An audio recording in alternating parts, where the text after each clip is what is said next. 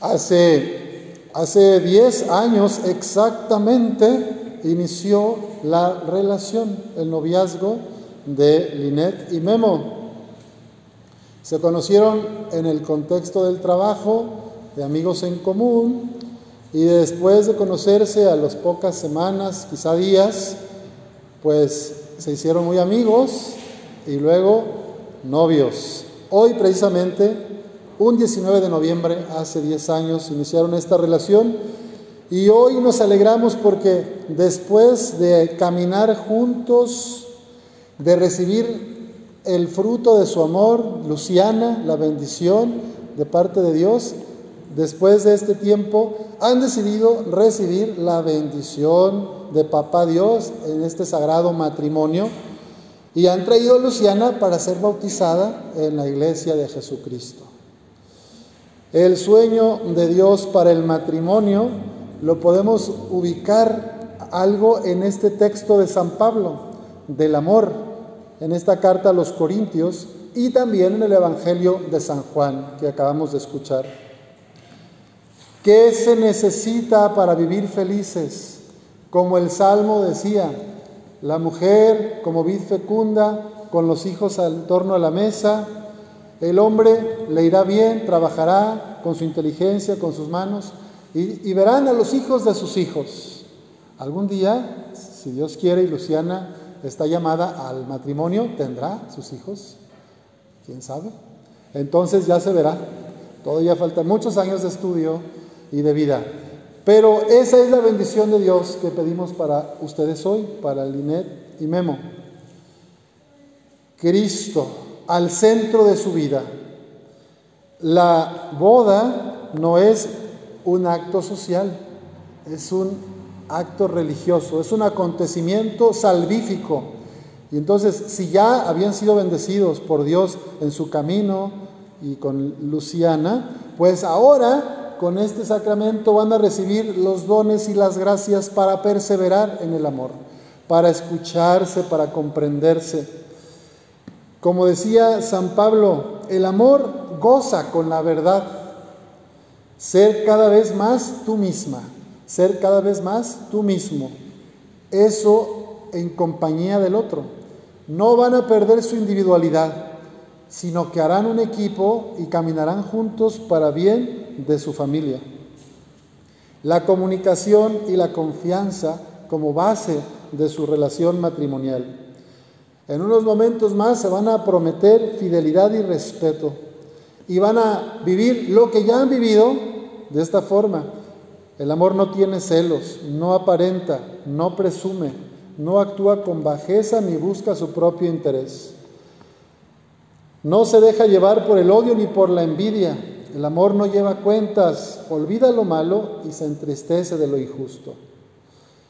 El amor es paciente y muestra comprensión, perdura a pesar de todo, lo cree todo, lo espera todo. El amor nunca pasará. El sueño de Dios es la complementariedad, no la codependencia. Es importante distinguir esto. Hoy que hay muchas parejas y matrimonios que entran en crisis porque no hay amor complementario, sino una, un amarme a mí mismo con el otro y desde el otro. Pero no hay realmente entrega. Ustedes necesitan seguir siendo cada uno como es y hacer trabajo juntos. Cada uno ha de seguir creciendo individualmente y podrá ser complementado y enriquecido por los dones del otro. Lo que Linet tiene como dones y cualidades le servirá a Memo y los dones y cualidades de Memo le ayudarán a Linet para ser una sola carne. Cuando haya dificultades en su relación, como en todas las parejas, y ustedes ya han pasado por algunas en estos 10 años, saben lo mejor que podemos hacer, como dice aquí el Evangelio, es ir a Jesús. Lo que Nuestra Señora, la Virgen, le dice en medio de esta boda que se acaba el vino es, le dice a los sirvientes, hagan lo que Él les diga, hagan lo que Él les diga. Vayan al corazón de Jesús, manténganse cerca, inviten a Cristo al centro de su familia. Jesús los va a llevar a su madre y los, va a poner como protectora. Y María los llevará siempre a Jesús. en un amor infinito, en un intercambio. ¿Qué se necesita para sortear las dificultades? Pues recordar que el amor no es nada más sentir bonito, que el amor no es solo un sentimiento, sino que es un acto de la voluntad.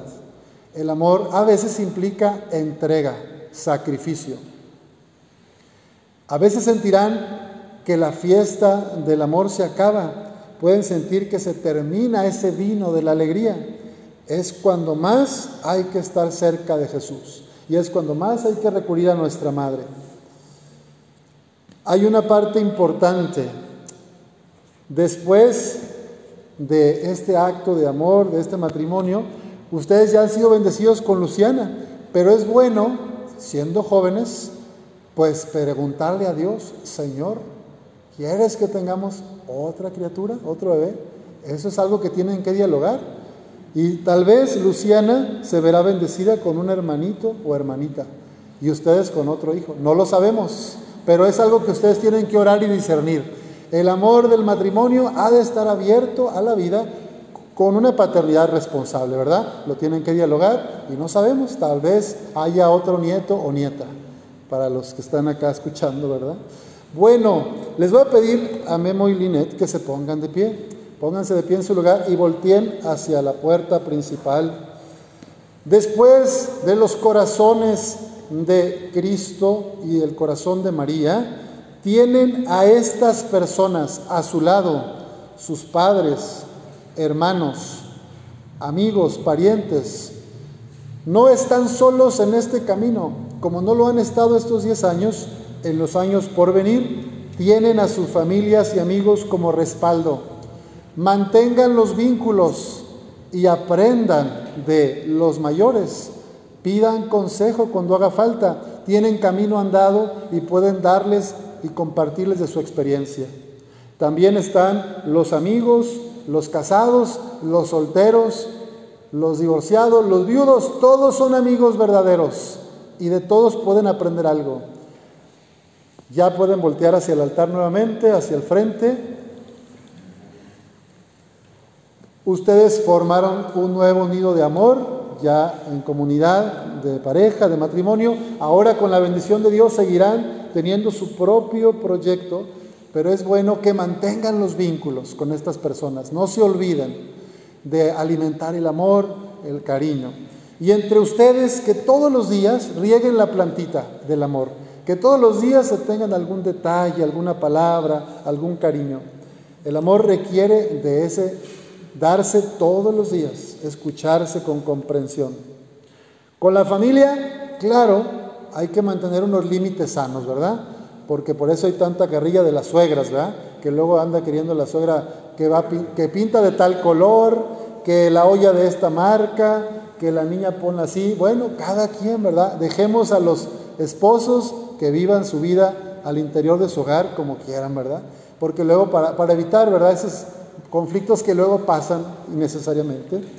Bueno, pues le damos gracias a Dios, todos los presentes, y deseamos que, como decía la primera lectura, que lleguen a la vejez, amándose uno al otro, hasta que la muerte los separa.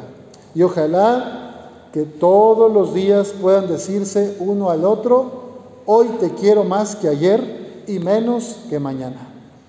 Que así sea.